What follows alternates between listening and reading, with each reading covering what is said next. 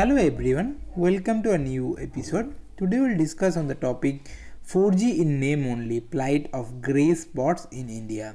So let's begin.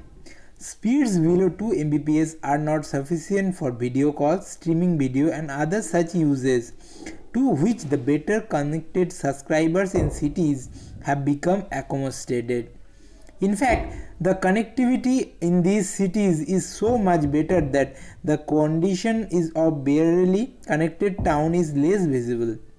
This can be inferred from the difference between the median and mean internet speeds that are recorded by users. The gap is weighing.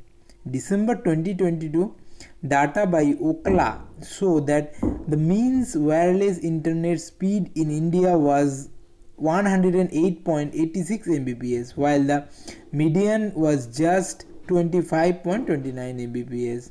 The difference between mean and median measures is that the former shows former shows what an average user is likely to get as an internet speed whereas the median speed is just the midpoint of the fastest and slowest connections. A high deviation between the two is an indicator of high inequality in, in the quality of access. Fixed line broadband and public Wi-Fi hotspots aren't faring too well either. TRAI data from November 2022 so that there are only 3.18 crore fixed line broadband subscribers in India and on only 10.8 lakh fixed wireless or Wi-Fi hotspot subscribers. A large number of rural areas, smaller towns and remote areas are not particularly lucrative to telecom operators.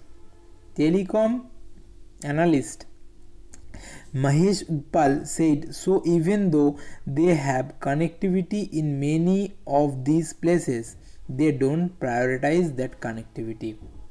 Thank you everyone.